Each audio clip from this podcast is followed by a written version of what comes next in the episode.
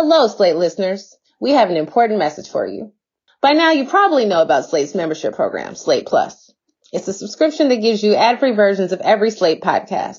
You can get this show and others like Dear Prudence and the Political Gabfest, all without any ad breaks. But if you're a reader of Slate as well as a listener, you might have noticed that Slate.com recently installed a paywall. So we wanted you to know that Slate Plus membership will also give you access to everything on our website. From our recent coverage of the coronavirus to who counts, our ongoing investigation into whose voices will be left out of the 2020 election, we're committed to keeping you informed about everything this year has in store. And your support is extremely important to helping us continue this important work. You can sign up for Slate Plus now at slate.com slash mom and dad plus. And if you're already a member, just log in at slate.com slash login. The following podcast contains explicit language. Welcome to Mom and Dad Are Fighting, Slate's parenting podcast for Thursday, April 9th, the Let's Go to the Zoo During Coronavirus edition. I'm Jamilah Lemieux, a writer, contributor to Slate's Care and Feeding Parenting Advice column, and mom to Naima, who is seven. Oh my God, I can't believe I have a seven year old. And we live in Los Angeles, California. I'm Elizabeth Newcamp. I write the homeschool and family travel blog Dutch Dutch Goose. I'm a mom to three boys Henry, who's eight today, Oliver, who's five, Teddy, who's three. And I'm coming to you from the craft room slash Lego room slash mask making sweatshop in Navarre, Florida. I'm Rumaan Alam. I'm a writer and father of two boys, Simon, who is 10, and Xavier, who is 7, and both of whom are furious that they are not invited to be guests on the podcast this week, as I am privileged to be. And we are podcasting from our homes, and so I'm able to peer into Elizabeth's home, and I have never been more jealous of a craft room. okay, wait. Your kids are welcome on the podcast. Oh, yes, listen, Jamilah, don't get it started. You'll never get them off. that's, okay. We hey, we're gonna be calling because we're uh, definitely gonna be calling. You have no idea. Your kids are gonna get sick of us. Your kids and I think Dan's dad, right? yes. Oh my God, Dan's dad has found the Facebook group and nothing was the same. I'm so excited. I'm so excited. Today on the show, we have a question about kids splitting time between parents while everyone's supposed to be staying at home, which is why you hear relative silence in the background of my house today. The letter writer's partner hasn't seen his daughter since March 7th because his ex wife worried that it's not safe enough. Tricky times here, people. We also have a new segment for both parents and kids. We're also going to be talking to a zookeeper to find out what's going on with animals right now. Parents, if you are listening with kids and want to zip ahead to the family friendly segment and save all this adult goodness for later when they're not around, we'll put the timestamp in the show notes.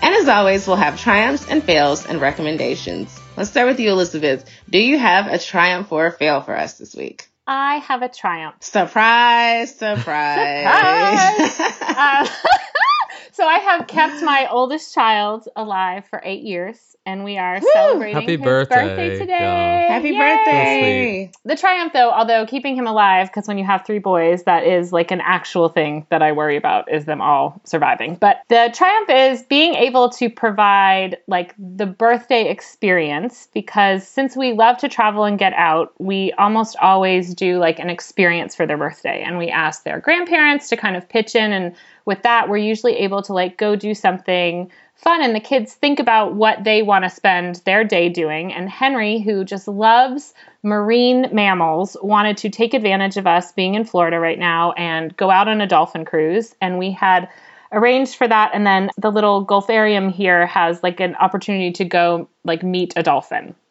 And so that was kind of the plan. And his grandparents were going to be down here, mm. and we were going to go do that as a family. And so obviously, all of that came crashing down. And I was just trying to think like how do i not that every expectation needs to be met and certainly like us all dealing with the fact that these things aren't going to happen is part of this and i think part of learning to deal with life. But you know mm. you still want your kid's day to be special. So we came up with a couple of like really fun things. So this morning he woke up and we had run a string from his room door like all through the house inside outside all around. And on the string like as it went through things there was like a birthday card from someone or a drawing for one of his brothers or one of his gifts. So this morning he got up really early and we were all up and we watched him follow the string all around the house finding things. Um, and his brothers were running along, you know, with him, which was super fun and kind of just elongated that process. And because of our schedule today, we let him open all the gifts in the morning. We had his cake for breakfast. just like total, yeah, total, like do whatever.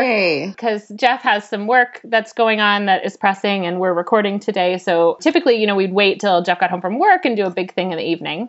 And then the other thing he had asked is that part of doing something is getting to like do something fun. So he came up with the idea that we would chalk our whole street on the sidewalk with games and stuff that kids could do. And then I would post to the neighborhood Facebook page that this was there. So this morning after we did the gifts, we went out and we drew little games and he like wrote the floor is lava and we drew rocks for mm-hmm. kids to hop on and letters and numbers and hopscotch and little chalk drawings you can take your picture with. Mm. And right in front of our house, we said like turn and yell happy birthday. You know, I post on the Facebook page all day. We've had people like we can just hear from the front of the house yelling happy birthday. Aww. So just a fun way and the love we're getting on our, you know, our neighborhood has a 100 homes in it. It's not like it's huge, but lots of families. So people are saying thanks so much for sharing. Like what a fun thing to come down your road and get to do this. And Henry gets to kind of hear these kids yell out happy birthday to him. So I'm feeling good that, you know, he picked something that everyone could enjoy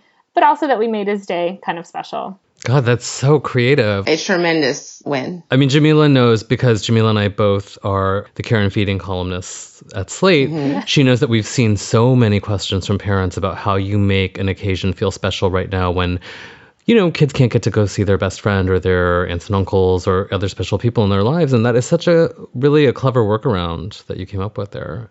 It's so hard. And like I said, I think disappointment is unfortunately part of this situation we're in. But I do feel like he'll walk away thinking like this was a special day to remember. Like this is what we did on our birthday. And yes, it wasn't what I had planned, but it was sure. something fun. That's my hope anyway. He's only eight. Like you know, yeah, if he was yeah. 17, I would say like, you know, it's time to suck it up. But he's eight years old. You should be allowed to have a fun silly day on your special birthday, you know. So well done. Yes. That's a Very good I'm excited. Yeah. Yes, a, it feels like a yeah. real triumph. Yeah. that is a real triumph. I think that that is exactly what we should be doing right now. It, I'm so happy that Naima was able to still feel special on her birthday. And the sweet thing about turning six or seven or eight is like when someone says happy birthday, it just makes you smile. Yeah. It's yeah. just like yeah, it's know, the whole thing. It's yeah. the whole thing. It's not about the presents or the party. It's the acknowledgement, you know, that your birth is worthy of celebration. Yeah. So, okay, what about you, Rumaan? I think that we all need to grade ourselves on a curve right now. So I'm going to give myself a triumph. There have been plenty of fails, plenty of fails. Tempers are short. You know, the kids they can't comprehend a lot on their best days, and these are not our best days necessarily. But the other day, and I forget, I wish I could remember what especially sparked this, but you guys as parents know that with your kids, you overperform manners. You say, like, please and thank you, and you really sort of overdo it so that it sinks into them. And eventually, it sort of has some weird effect on your own manners. And so I found myself, since we have been isolating at home, overcorrecting to remind them of how lucky we are. Like, oh, well, we have a backyard and we have all this space and we have plenty of money so we can buy plenty of food and we never have to worry about like, you know, my job can be done from the home. Like we're, we're so lucky and just sort of drilling that into them. And the other day, my older son said it sort of apropos of nothing. He was like listing the things that he, he was frustrated and I miss school and I miss this. And he's like, but you know, we're so lucky because like at least we have each other and we're here in our nice house. And I was oh, like, yes. Exactly. And I felt so satisfied because I also have come to believe that. Like, I'm frustrated just as everyone else is, and I would love to go to a bar and have a drink and be by myself, or like go to the gym, or just do any any of the things that you take for granted in your adult life. But it's nice to be reminded that like this thing that is kind of just a parental reflex actually does reflect how it's worthy of thinking about this moment and that it's actually getting through to my kids in the same way that instructing them about manners when it gets through to them. When when my kids are polite to someone else's grandmother or like an older person, I feel so satisfied. It's like, yeah, they've learned that.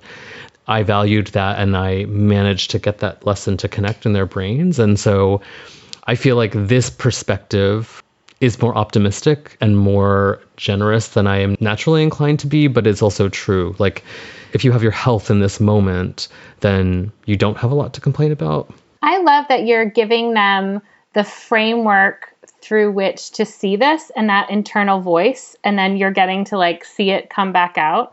I tend to be a very optimistic person, and I think that if you can see the world that way, there's a real advantage. Hi. oh, a little person. We have our first little person. Teddy. Hi, Teddy. Oh my goodness. Oh, oh this is great. Say hi, wait. This is just like the BBC interview. Hi. Oh, you're so cute. He is so cute. Aww. This is great. This is what we do it for. yeah. I have to say, I've been working on becoming a more optimistic, positive person for quite some time. So it's not like a total readjustment, but it's definitely, there's a certain amount of pessimism that I, you know, allowed myself to have. I think part of it was leaving New York, you know, like it's just everything is, it's me against the world, you know, I'm gritty and I'm tough. I can get through it, but there's still an element of pessimism to that. This period has definitely challenged me to, you know, the, the dangers of being completely cynical and pessimistic right now are being trapped within your worst nightmare while living one of your worst Yeah. nightmares that it, it's all gloom and doom. So I mean, there's plenty to be yeah. pessimistic about, right? Like, absolutely. you don't have to look very far. And like you said, Jamilah, I think it's just like conscious. Like if your personality is inclined that way, it becomes this conscious thing of being like, okay, let's like keep that in check because what's the point? Or, you know, why not? You know? we're at the point where the best outcome, right? Like if let's just say Yeah. it magically was erased tomorrow and everything's fine and we went back to our regular lives in a matter of days and no one else gets sick and no one else dies, the toll is so great at this point, you know, in terms of lives lost, in terms of disruption to, you know, livelihood, you know, just kind of what this has highlighted. So it's awful, but like to decide in this moment to still operate with a sunnier disposition and to just try and, you know, focus on what is good and, you know, knowing that the worst may very well be yet to come, but Yeah. there, there's no reason for us to live inside of the worst before it does. There's so little that we have control Yeah. of in this that I think having control of how you're going to view the little things that you have Yeah. is important. All these bad things are happening, and I'm very much aware of that. And I feel like it sits with me deeply, but I do try to live in the place and tell the kids all the time, just like you're saying, you know, we're so lucky and we should be so thankful for these things. Because if our eyes are on that, then it's like you have the energy to fight the other Yeah. stuff that you Yeah. can. Yeah. I'm deeply grateful for what I have and deeply resentful that, that others do not. And it's okay to feel guilty that this isn't everybody's reality, you know, and sensitive to the fact that other people have to leave the house to work every single day and oftentimes on public transportation, Yeah. you know. Yeah. Being grateful for your privilege doesn't mean co-signing that we should have it and others shouldn't. Yeah. Yeah. That's a great point. Yeah, it's weirdly helpful. But I was surprised that that message got through, and I was surprised that I found that it got through even to me. You know, I think there's so many times that you mm, say things as a parent that you're saying to your kids that you don't necessarily believe or adhere to yourself. You know, like. Absolutely. you know like i tell them to say please to my husband i don't always say please to my husband like i don't always model that you know and so Right. it's nice to be reminded that like sometimes the lessons work on me too in the spirit of optimism jamilah do you have a triumph this week I do have a pretty sweet triumph that I could just layer right into this wonderful cake that we're baking right now. But I just feel that it would be better if I dipped into the archives a little bit because I have one that I've been sitting on and I was hesitant to use it. And I'm just going to say this either establishes me permanently as the Bobby Brown to the New Edition that is Mom and Dad are fighting. A couple weeks ago, Naima and I are playing Heads Up, which is of course a game where you put the phone or the tablet, you know, on your head and there's a word there and the other players or player has to make, you know, the person who's holding the phrase, you know, said unseen, guess what it is, right? It's, it's kind of like charade. And so the word was marinara sauce. And so I'm like, it's a red sauce. You dip cheese sticks in it. It goes on spaghetti. And she says, margarita. And so Naima has no concept of time in this game for some reason. She gets frustrated if she doesn't get a bunch of clues or if I don't guess enough for them. But like she'll stop and be like, Oh, right. She has like a side. So she's like, right. Margarita is the thing that I got confused with quesadilla when I was in preschool, which is true. Like one day I picked her up from preschool and I said, you know, what do you want for dinner? And she was like, margaritas. And I was like, what? You know, and she's like, margaritas. I was like, what are you talking about? She's like, we just had them the other night. I was like, huh? She was like, it's the cheese and the shell. And I was like, you're talking about quesadillas. It's like, okay, fine. She brings this up while we're playing this timed game. I was like, okay, Naima, come on, keep guessing. And so I was like, red sauce. And I said, but it starts with an M. So she says, marijuana.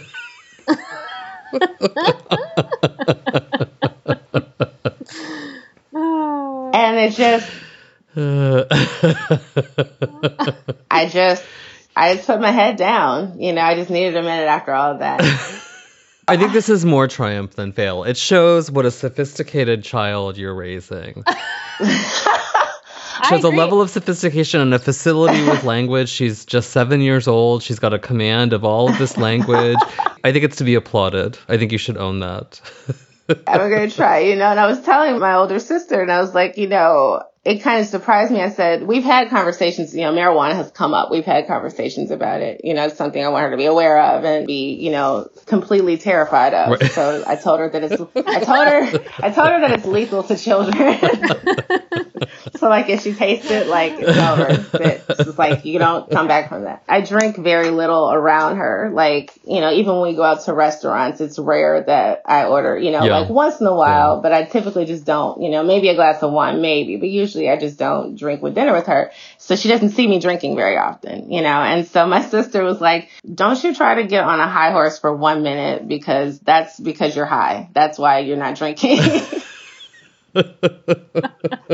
and so then I was like, wow. So my daughter has a vocabulary from the streets. And my sister thinks of me as a pothead. And so here we are, my family. Kids just, they love to rat you out. They love to, like, you I know, agree. it's just my younger son for Father's Day made us like Father's Day cards in class. And mine was like, Dear Daddy, you're like the greatest dad in the world. I love you so much. And the one he made for my husband was, Dear Papa, please don't drink so much beer. Which is like hilarious because my husband doesn't even drink really. And I was like, I feel like that's just the, what kids do. They love to pick up on your biggest fears. It's so relatable because my children also like have really grabbed on to my drinking of wine. Like all the time, I'm like homeschooling and I'll say, Will you bring me a glass of water or something? Whoever's up, and they'll say, uh, do you think maybe a coffee or a wine might be better? I'm like, yikes! Uh, so I don't, I don't know how children like grab on. I'm like, I'll, I'll just take the water, thanks. Um, but it's always at like the inopportune times, right? Like you know? when you're near a religious um, leader, or like you know, yes, yeah. or like you have someone over, right? And then they're like offering my three year old is like, I'll pour everyone right. wine. I'm like, oh, jeez. like, it's a breakfast meeting. Like, this is. anyway, hmm. so incredibly relatable. yes. They seize upon the naughty element. They're like, I know. Mm-hmm. Yeah. Something I can't have. I don't know what this is. I don't know what it does. I don't know why it's bad, but I know that there's something bad about it. So I'm going to bring it up. Now all I want is a margarita, to be honest. Yeah, exactly. That sounds great to me. I would kill right for a margarita. you think you have a fully stocked bar until you're trapped in the house with no other options, and you're like, some things just you just can't of... replicate at home. You know. That's yeah. right. If you have to make it, the yeah, joy is exactly. gone. It's joy just not gone. the same. It's just not the That's same. That's true. That's true.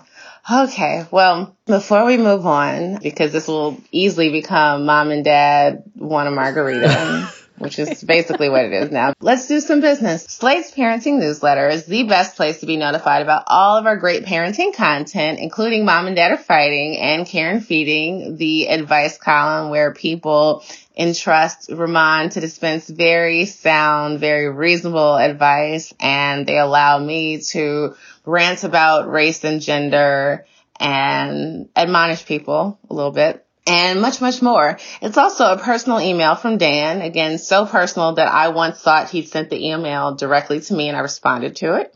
And you get that every single week. So please sign up at slate.com slash parenting email. And by the way, Dan does not get the responses, so do not reply. It's not a real email address.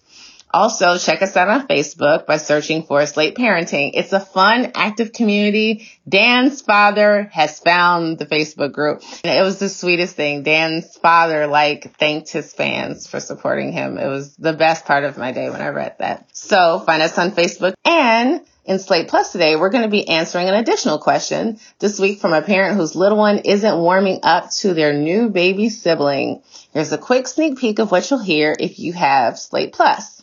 I you love know? the framing of a promotion. I wish that I had yeah. come up with that. Letter writer, it is not too late for that. Hold a promotion ceremony. To hear segments like that and to get ad free versions of your favorite Slate podcasts, sign up for Slate Plus. Slate Plus is our membership program and it's a great way to support the work that we're doing. For just $35 in your first year, you can help cover the cost of producing Mom and Dad Are Fighting and your other favorite Slate shows.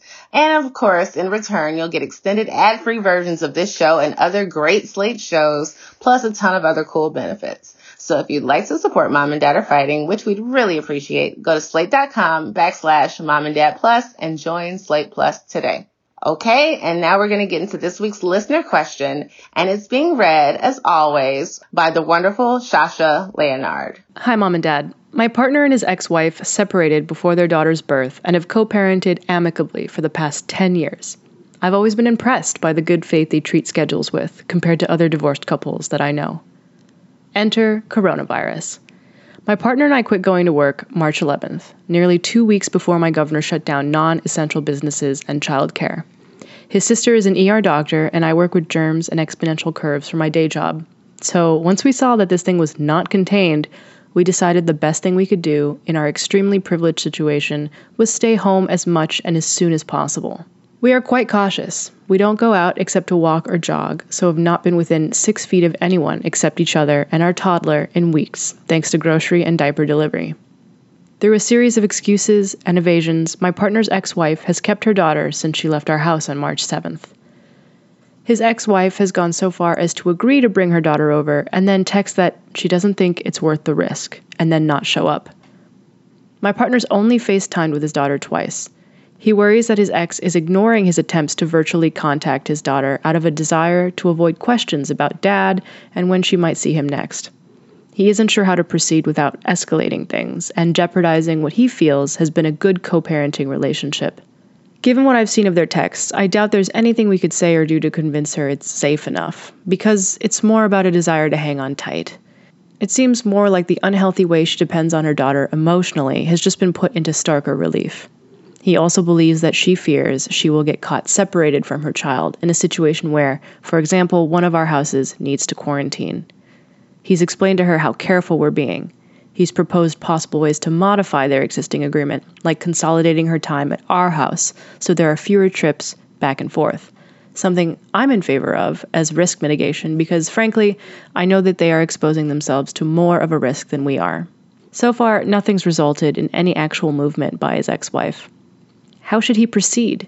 Is it worth escalating things, for example, by contacting his lawyer? Our state recently published guidelines telling parents to continue to follow custody and visitation schedules unless someone is under medically ordered quarantine. Is there some better way to make it clear that this isn't in the best interest of their child without involving a lawyer? Is there some softer way to magically get her to see the light and preserve a positive dynamic that we're not thinking of? I worry about the emotional impact on a child of not knowing for nearly a month when she will see her dad again, while so many other parts of her world have come unmoored. Thanks for your help. Bunkered down in Boston.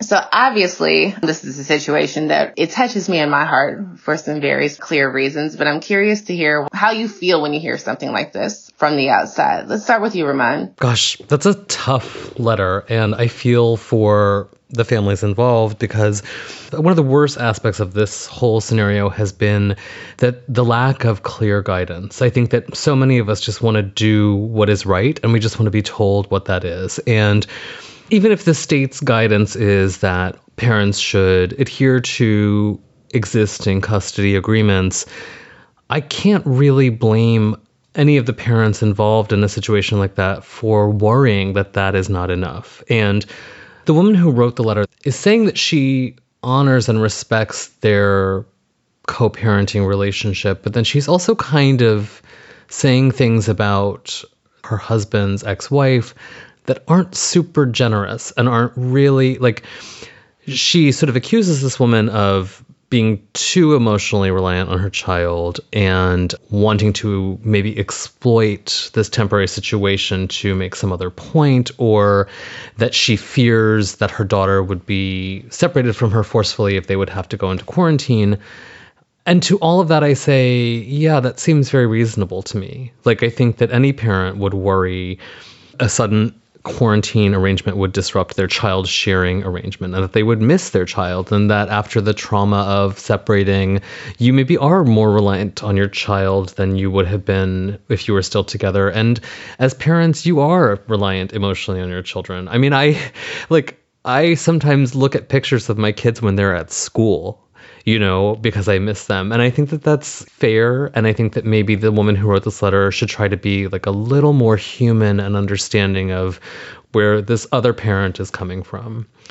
That said, I think that they have like a very difficult situation that they have to negotiate. And if safety is at stake, I think you have to make a difficult choice for you emotionally in order to preserve everybody's health. And the difficult choice may just have to be having a relationship with this child that is more virtual than actual, at least for the moment. I very much agree with your kind of assessment of the situation. And I think to grossly oversimplify a possible solution would be that they need to get on the phone with each other. It seemed like a lot of this was being done by text. And many of the things that you just went into about like what is their actual need where is the safety line for the child? Why is FaceTiming a problem? All of that can really be solved by getting on the phone and having a conversation and finding out where people are. I mean, maybe they are doing this also and it's just a difficult situation, but the letter only references all these texts. Say the hard things and hear the answers back it's not at all the same, but I know like when my husband and I text, like things all the time go awry, like just because you're reading yeah. in to things and whereas like you can hear and say like, "Oh, this is really panic." It's not that they're trying to get out of something. Or on, on the other side, maybe she really is trying to take advantage of this. But it just seems like we don't have all the facts because the parties aren't really communicating. But like I said, I think that's probably a gross oversimplification. But Jamilah, I feel that you probably have the best advice to offer on this. I certainly have a lot of feelings. You know, I'll say, as someone who's also been co parenting with someone that I broke up with before our child was born, I know that it is a very delicate dance. We've done this, you know, amicably 99.99999% of the time, you know, for the past, I'll say after a couple of arguments in year one right? And I'm giving that as context, not just to say, hey, I've been doing this for a long time, but to say that like, despite not having had any actual, we had maybe three arguments in year one and one terse disagreement in her first year in daycare. And aside from that, it's been easy breezy, no beef, no, you know, passive aggression really. Everything's been good. And yet I still sometimes write scripts in my head for my co-parent and his wife and I feel that you are writing a script in your head for this woman. You are doing that. Now the script could be accurate. You could be completely wrong. There are some shades of what you're talking about that are not quite unreasonable. So if this person, say, lives alone, her emotional attachment to having her child with her is quite different than someone who has a partner and another child. And that's not to say that her relationship to her daughter means more than your husband's relationship to his daughter or her brother's relationship or her sibling's relationship to her, but that there is something very different about being a single parent of an only child. You know, like that bond is quite different for better or worse. And furthermore, to have to go through a situation like this completely alone is, you know, for many people quite devastating you know, and again, this isn't something I've had personal experience with, but I've written that script for myself in my head. You know, will they think that I'm doing this? Will they think I'm trying to hold on to her? Will they think I'm being unreasonable? Or, you know, in both directions. Like when you read this, it's like the mom can't win. She's either like overly attached, or we could see a very similar letter that basically said she's not concerned Right. enough with, right, Yeah. you know, her safety. right, Like, okay. absolutely. like And- we're all just trying to do the best that we can. Right. And and, We're and again, trying- like no one's told us. And so the idea of calling in a lawyer who is like not an immunologist but is there to like litigate these disagreements just seems like so it's like what is a lawyer going to be able to do to really help anyone feel better in this situation? At, at this point, I would say it's mostly scare someone, right? Yeah. Because I mean, the courts are largely Yeah. closed. So Yeah. Yes. any hope of like a resolution outside of a lawyer scaring you into doing something. So I did get to a point where I thought, okay, they have this phone conversation, and maybe the mom is like, well, I'm just not doing anything, and you can't get anywhere. Maybe now we're at a point where you have to start talking about, you know, do I have to get a lawyer involved, or can we come to some other understanding, Mediation, right? yeah. It doesn't seem like at this point we're there. It seems like they've exchanged some text messages. if somebody's not quarantining exactly the same way that you are, you know, or that they're not processing this moment exactly like you are, does not mean that what they're doing is incorrect. And don't get me wrong, if somebody's doing things that are unsafe, you know, like, oh, I've been going on picnics or I've been going to visit friends, like, yeah, you can be critical of them and you can encourage them to make better choices. But I think that for you feel that it's safe for her to go back and forth Right. the mother doesn't feel Yeah. that way. It's okay for somebody to have an abundance of caution in this Yeah. moment. You know, she said that the local government has said that custody orders are unchanged and you should, you know, insofar as you can do so safely, you, your child should maintain the same schedule that they've been on. But we've gotten, you know, Rumaan made a good point. Like we're lacking for guidance here. Like there's no agreement on what people should be Yeah. doing. There's no voice of, you know, national caution and, and reason that we can really trust in any meaningful way. But we've also gotten a lot of bad guidance. yes, we have. the situation is constantly changing and i think trying to make a plan today for what tomorrow is is difficult. So i totally agree with you though that i think overall everyone should be just giving everybody else a little more grace.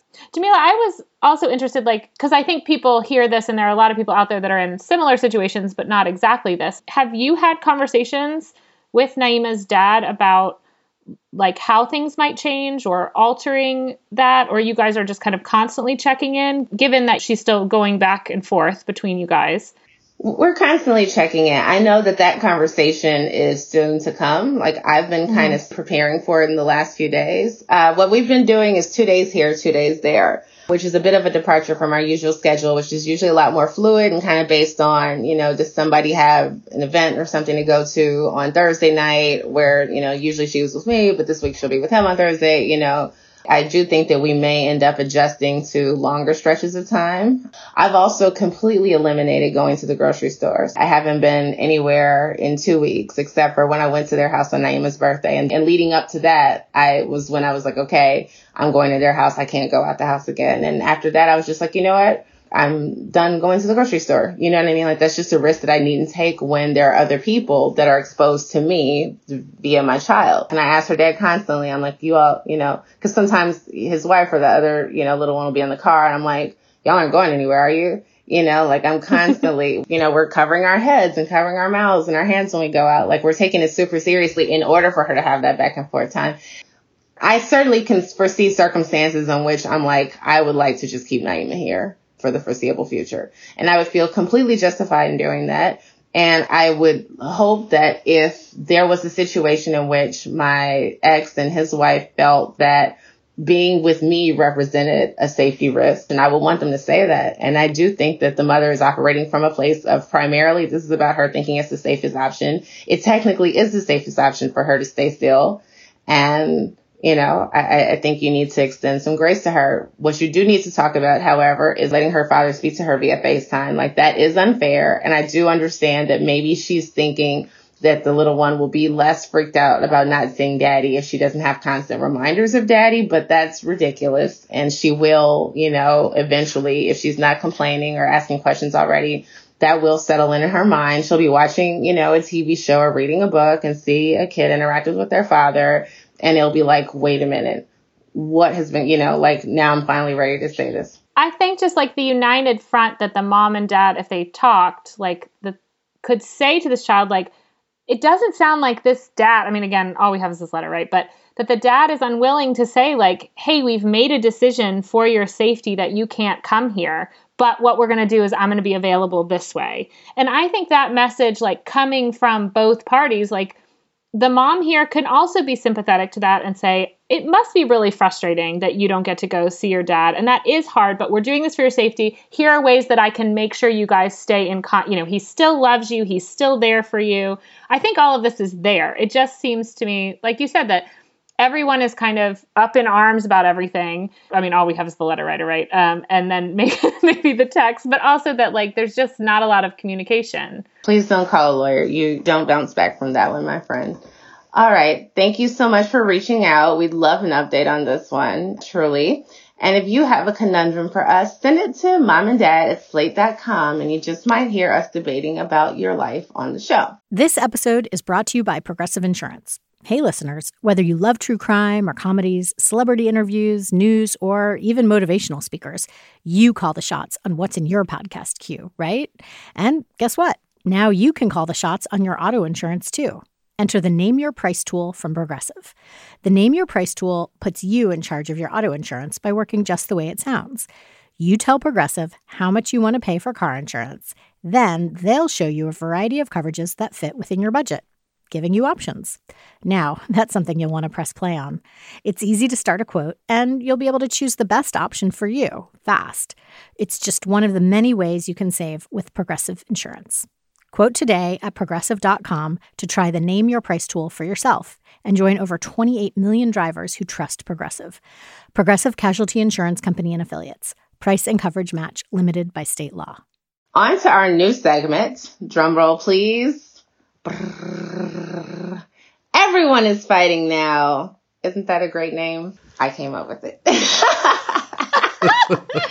Because we're literally all fighting now. Like it's dynasty yeah. in my house. Does anyone else like hear their arguments with their children? And it's like, this is not an adult and a child. These are peers. like everyone's being petty. The little one's making very excellent points. Same, same. Quarantine is it's brought out their animal instinct for survival by any means necessary. Well, it's perfect that it's bringing out their animal instinct because today we're going to find out how the animals are doing at the zoo right now without all of their little friends coming to visit. And who better to ask than a zookeeper? So Elizabeth happens to have a zookeeper friend who works at the Cheyenne Mountain Zoo in Colorado which is amazing because I feel like I have a zookeeper friend now too. Once you meet Megan, you're a friend for life. That's one of the wonderful things about Megan. So she was like one of my first mom friends in Colorado Springs. We did a stroller fitness class together with our children who both have April birthdays. Aww. They are dear friends, and Megan and I are dear friends. And that was even before I knew she was a zookeeper because everybody needs a zookeeper friend. After this interview, you'll see why. But she's been involved in zoo work for over 18 years, and many of those as a zookeeper. So she works at the Cheyenne Mountain Zoo now now and is a consultant for other zoos. She also teaches zookeeping technology at the Pikes Peaks Community College. But her passion really is teaching kids of all ages about caring and learning for animals and about conservation. And so I'm so excited to have her share that with us. And she's going to share with us about what's going on. And I think we'll all learn something and also find out kind of how the animals are doing. Yeah, thanks for having me. I'm super excited to hear you, Steve. Yeah. Aw, we're very glad to have you, Megan. So we put a call out on the Facebook group to get questions from kids and our readers and listeners delivered some very great inquisitive inquiries from their little people. So we're going to start with a question from Jonah. I'm Jonah. I'm six years old. I live in Virginia. My question is, how are the animals doing at the zoo? Um, do they miss the people? it's a good question. The animals are doing really well. So the good news is, is that zookeepers are still doing the same stuff that they always do um, in terms of providing really good care for the animals that they are looking after. The one weird difference is, is that now there are no people around. So The animals are doing great. Um, and do they miss people? And it's kind of a hard question to answer. So I'll, I have to put on my behavior hat for a minute. We usually talk about, when we talk about animals, we refer to external states that we can measure and see. And so, you know, I can't necessarily ask a hippo, do you miss seeing people? But we can kind of look at their behavior and we do know that they're still eating well, they're still acting normally, they're still playing with all of their toys and enrichment items. So it is probably a difference for them. I'm sure they notice that there are not people around anymore. I talked to a friend of mine the other day at a zoo that I work with out in California called the Living Desert. And after this whole quarantine started, they actually had a litter of African wild dog puppies born. And so, you know, the rest of that pack is really used to having a lot of people around and seeing people come and go in front of their exhibit. And we were having a, a discussion about it's going to be really interesting when they open back up that these puppies have never seen large crowds of people. I don't know if they're necessarily missing them now, but it's certainly going to be something that the keepers are keeping an eye on in terms of how does their behavior change between, you know, now and when we open back up. And that will be one of those, those kind of interesting things to watch that what do those puppies think? Cause it's not going to be something that they are seeing on a daily basis like the other members of their pack. So the animals are still seeing, for the most part, their regular keeper, like the one that they are seeing. And I assume they're still getting like vet checks. Like, so kind of like us, like some kind of life is normal yeah, normal people that they see every day. So the people that deliver cookies morning, noon, and night, they're still there. So that part of their routine hasn't changed. You know, they still are having the training sessions. They're still getting enrichment. And also the vet staff is still on grounds and still working. So um, their veterinary care is still, still a part of their day. The one part that's maybe not there. So Cheyenne Mountain, for example, they have a really robust giraffe feeding program. I'm sure some of their giraffe are feeling a little sad that maybe their snack line has dried up a little bit. Um, but maybe that's making them train better. I don't know. I liked this question. Hi, my name is Abigail. I'm four years old. I live in New Jersey. My question is, how do a zookeeper feed one animal and and they have to rush if they have to take care of another animal? That's it. I think zookeepers rush all the time anyway. They're not necessarily rushing. So the, the good thing is, at least at Cheyenne Mountain, they still have their full animal staff intact. So all of the normal keepers that would be there on a day to day basis are still there. So they're still all kind of shouldering that workload together and sharing the responsibility of, of getting everyone fed and taken care of.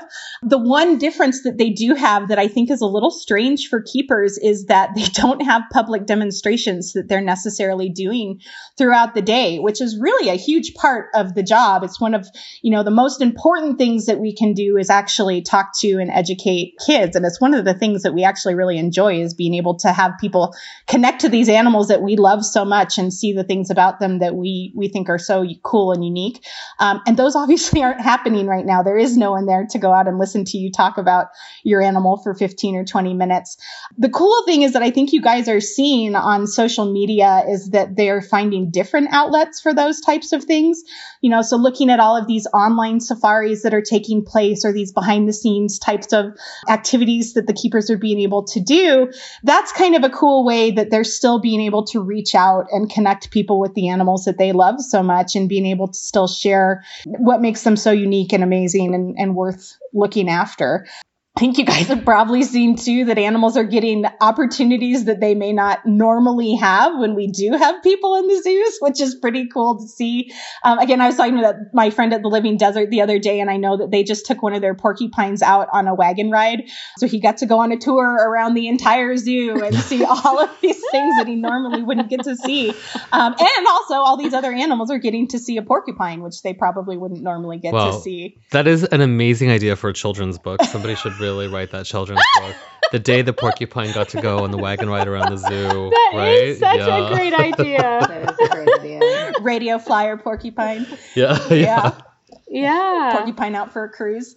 Yeah. yeah. So, you know, it's kind of weird and it's, you know, a little unsettling to not have all the people around. But at the same time, I think they're, they're really making the best of it in terms of being able to maybe do these things that aren't quite as easy to do when we have big crowds of people that are, are visiting and around with us.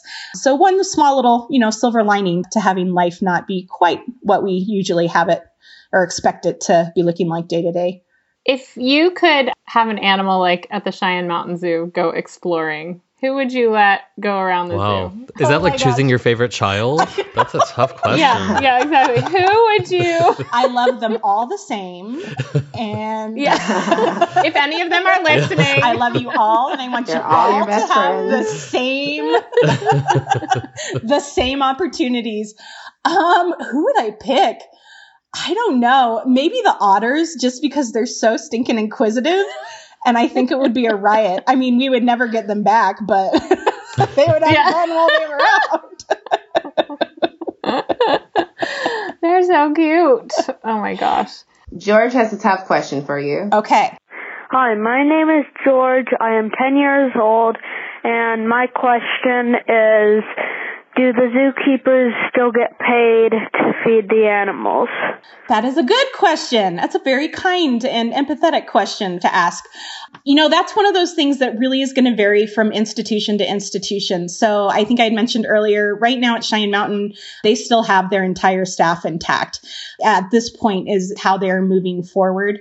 I know that there are other zoos that have had to make some really hard decisions. So Living Desert, who I've mentioned a few times, is one of those zoos. They unfortunately did have to lay off two thirds of their staff.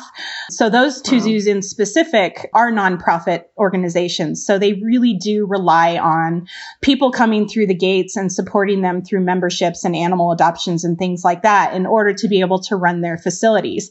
For zoos that maybe don't have as much of a, a cushion or a pillow to absorb some of this, there is a significant loss of revenue that's happened over the last several weeks.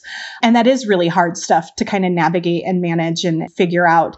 The good things is that they are keeping a functional staff. So for somewhere like the Living Desert, they do still have um, their veterinary and their animal care staff on grounds. Um, so they still have people there that are providing for the welfare of those animals and making sure that they have all of their needs met on a daily basis, as well as having a little fun on the side, as our little porcupine friend showed us. but that is an unfortunate kind of sad offset to this is that there are some places that have had to make some really difficult decisions in terms of how do you navigate this time where you don't have those lines of revenue coming in that they so so very dearly depend on. Are there ways that if someone is able for them to be able to help their local zoo? Yeah, you know, so I think even just kind of connecting and looking for those distance ways. So, you know, memberships still are something that's a direct line of revenue for those zoos. And, you know, we can't necessarily go right now, but that membership is still going to be supporting day to day programming or day to day care that those animals are receiving and other programs that zoos may have available to them on their website. So things like an adopt an animal program or, you know, um, kind kind of those symbolic type adoption things are again those revenue streams that are going to go directly into supporting the zoo and the work that they're still doing even when we can't have people come through the gates. I know that a lot of zoos are looking for kind of creative ways too to generate maybe funds. So looking for maybe an online interview the keeper type of program where you can pay, you know, a small nominal fee and then have an opportunity to maybe do a science project now that we're all homeschooling and have your, your kiddo be able to actually talk to a zookeeper or learn a little bit about an animal that they really enjoy or, or, interested in. You know, so those are all kind of those small ways of looking for your local accredited zoo and being able to look for ways that you can support them financially. You know, I will say that I think it is still really meaningful too that people are reaching out on some of these social media platforms or even sending in letters and just kind of those words of support during a time like this that it is it's sad and it's a bummer and you know there are keepers whose livelihoods right now are kind of a little bit in the limbo zone. And I think hearing from people that they're still thinking about them and they still support the work that they're doing, it really does mean a lot to know that the community is still behind them and supporting, you know, their facility and their their animals really. We have a lot of questions about elephants. I'm Meadow, and I'm four and a half, and I live in Albuquerque, and Um, I want to know how elephants grow and what do they eat. Hi, this is Evelyn from Louisiana. She is four years old and she has a question for the zookeepers. How much do the, the elephant eat? So good questions. The simple answer to that is a lot. They eat a lot. All every day. I remember Elizabeth, your kids when we used to go to the zoo when they were little, your kids were always really interested in the elephants pooping. Yeah, always. so we used to watch that. Elephant poop. It was the highlight. Who used to have who wouldn't wait. be interested in that? Oh no. Everybody poops. Everybody, everybody poops. So I'll have to kind of dig in my memory banks and see if I can remember exact numbers. But each day, every one of those elephants eats close to a bale of hay. So that's around 60 to 75 pounds of hay. Um, and then on top of that, they get grain. So specifically designed grain for them. We can kind of basically think of it like elephant cereal. It has all the nutrients and vitamins in there that they need. And then they also each get a five gallon bucket of produce cut up. And that's a variety of different fruits and vegetables. So sweet potatoes and cucumbers and apples and oranges, bananas, kind of anything that you can think of. And then that all comes out in roughly around 250 pounds of poop a day, Wow. which then plays into Elizabeth's kid's favorite part of the zoo. I think a lot of kids know that their adults are trying not to go to the grocery store as much. Is it a challenge for the zoo to make sure that you have enough groceries on hand for those elephants and all the other animals that you have to take care of? As this all started kind of evolving over the last several weeks, I think zoos, for the most part, actually did a really good job of making sure that their supply chain was set for several months. So typically, when we do food orders, a lot of times we're ordering for six to 12 months at a time.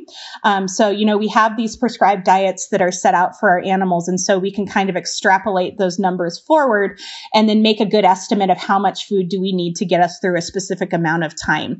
You know, that was something that was being looked at, you know, weeks and weeks ago when this all started kind of happening and evolving over in Europe and other places. And so I know that a lot of zoos were actually kind of beefing up their stockpile um, even back then to make sure that we had the dry goods that we were able to utilize.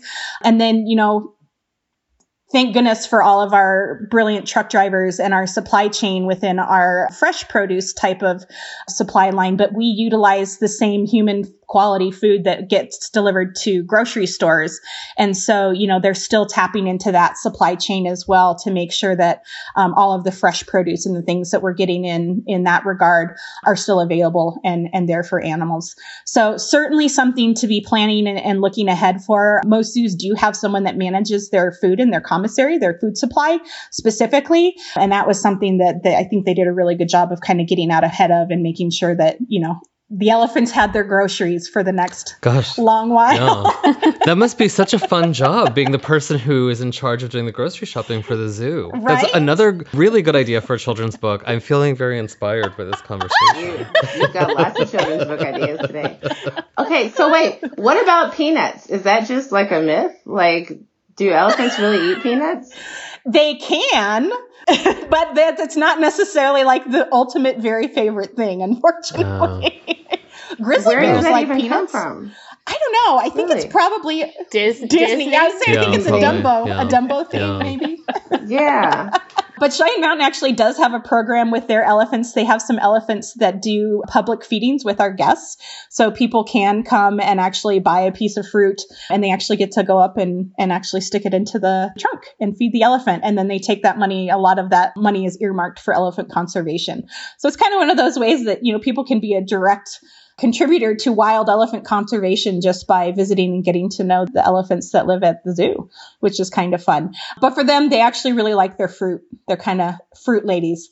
They enjoy that as a treat. Every once in a while, or for training, sometimes they'll get bread, which they do like. I mean, who doesn't not like carbs? So I do a lot for a bagel.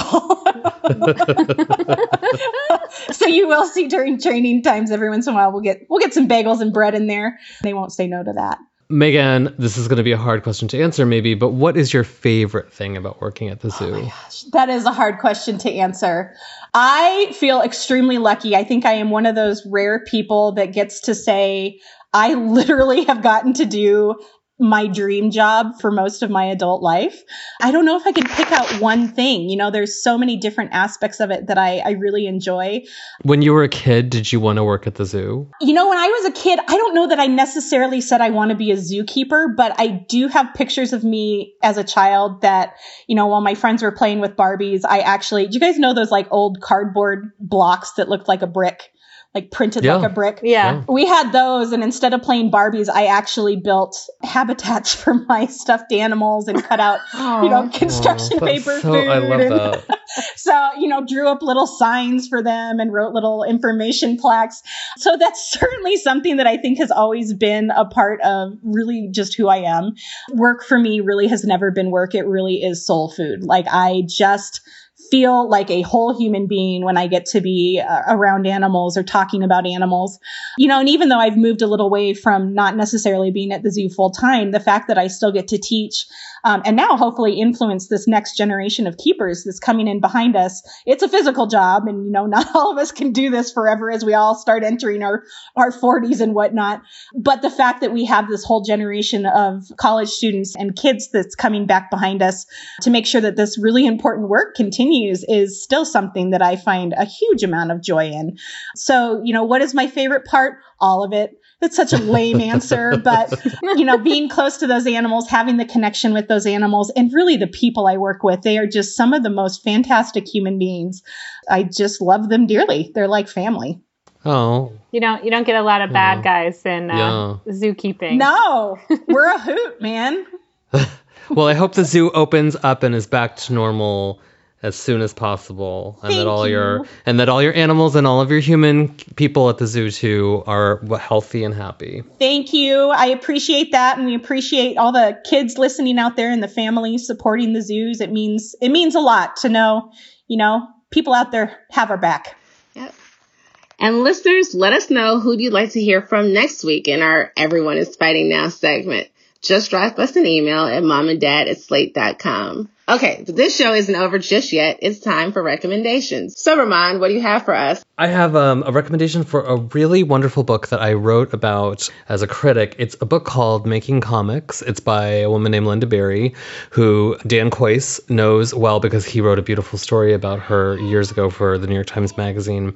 And Lynda Barry is a sort of eccentric, hard to categorize artist who makes comics. And in this book, she has all of these exercises, and they are not necessarily for children. Um, they are not necessarily just for adults, they're kind of just for human beings. And these exercises have really engaged my kids the last couple of days. For example, she has one where you draw with your non dominant hand, or you close your eyes and time yourself drawing a plate of bacon and eggs. And you do that three times over and sort of see what the results look like. Really simple, really easy to do, but somehow really charming and just really beautifully done. And I think we're all looking for non screen things to do with our kids. I highly recommend this book, Making Comics. This sounds amazing. I'm gonna get this and put it in my morning basket. This Yes, exactly yeah. the kind of thing I look for for those like morning activities that we can do and you don't really need to prep for, but are thoughtful. Yeah. And it's the rare activity that I don't think a parent would mind doing. Like there's so many kids games and toys that I'm just like not engaged by, but it's kind of charming and fun to close your eyes and draw with your left hand. Like why not, you know?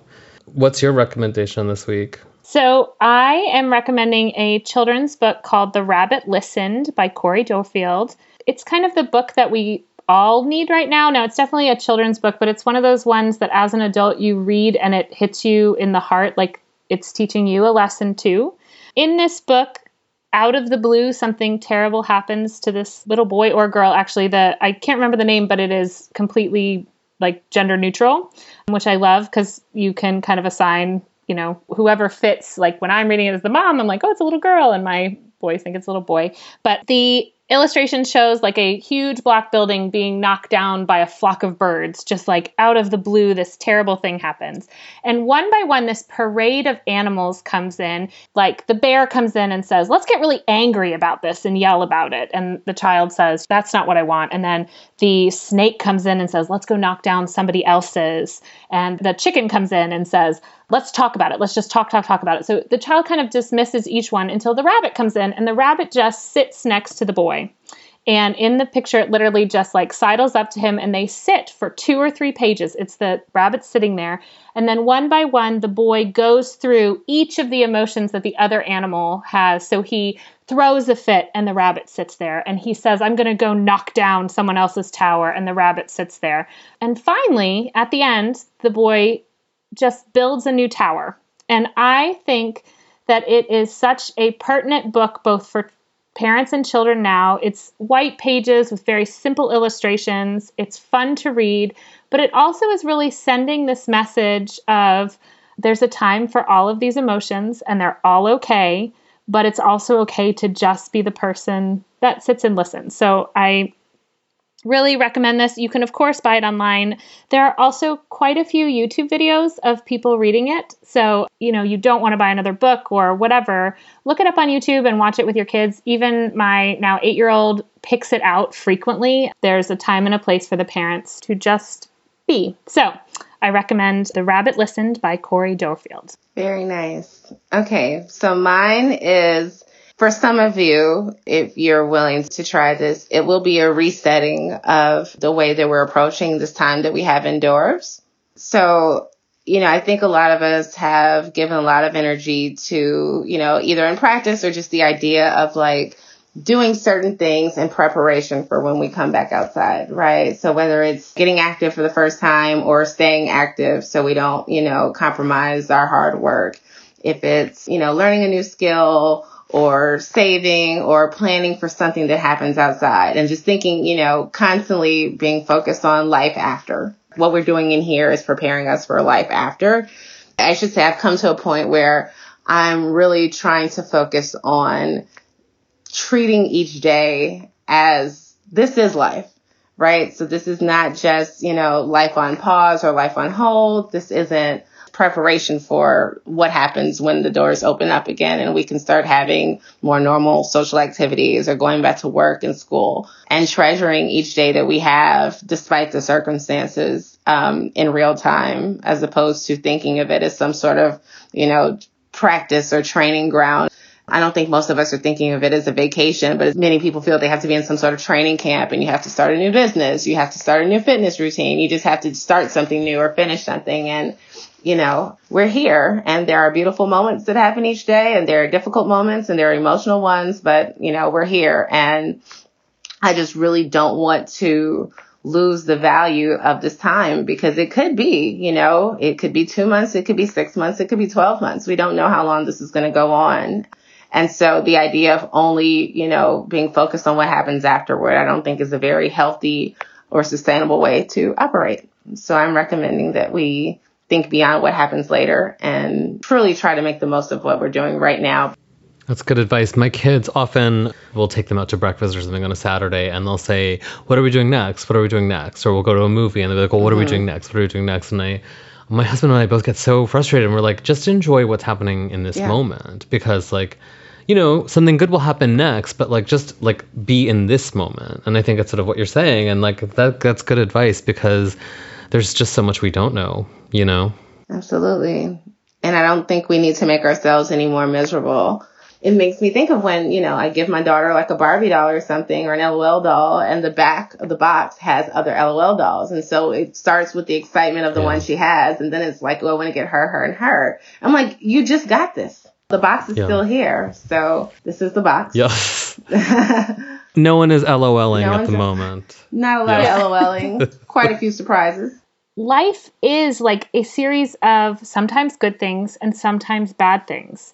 And just saying, like, I just have to be where I am, and that is all I can handle and all I can do, is a really good way to learn to get through these moments because this might be the biggest thing that happens to us, but it certainly won't right. be the last thing. Yeah. Right? And we can hope yeah. this is the biggest thing, but it definitely won't be the last frustration. And to some people, like, there are little things in your life that feel bigger Absolutely. than this, even though this is massive. And especially when you're younger, you know, I think as we get older, these things feel bigger because we understand the consequences more. But I think it's a really good, like, life lesson both for parents and for children to just remember that, like you said, we're not waiting for anything. This is life. Thank you. Marijuana Margarita pulls out a little wisdom every now and again. Sometimes I have some thoughtful things to contribute. So thanks, guys. It's a good recommendation. Thank you. That is our show for the week. Thank you so much for joining us, Rumaan. You are the cutest boy I've ever seen in my life. I'm going to go on Hinge later. Oh my gosh. This is so much fun. Um, no, I'm going to go on Hinge later and look for guys who look like you because I think I might be in love now. Oh my gosh. Come on. This is what Zoom has done to us. We're just so happy to see someone who's So not in our true. family. So true. I don't even want to say goodbye to any like- of you. Like we're just it's like such a oh relief like to look that, at someone not in my family. like the mailman smiled at me once. Like today, he just like rang the doorbell and like ran. But like last week, one of them smiled at me, and I felt so warm inside. I was like, a person sees me. I, yeah. I feel I feel seen, literally.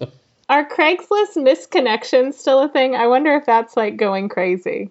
Like people, Right, I right, saw you yeah. from a window. I saw you from you seven feet away. human. Yeah, yeah. You handed me my Uber Eats. Yeah. You know, you turned your head, so you probably didn't see me, but I saw you, and you were very hot. I felt so connected when you brought me that food. Seriously. I was randomly thinking about Craigslist misconnections the other day. Like, I'm convinced at some point somebody tried to find me there and I just didn't look for them. And it's the greatest regret of my life because I know somebody. the like, path not we had a moment. taken. Yeah. The path not Yeah. taken. And I could never, like, just find myself on there because I always change my hair and stuff. So if I, like, just got bored and was like, black girl with blue hair, I'm like, that, you know. That's not me now. Mm-hmm. I don't know. All right, guys.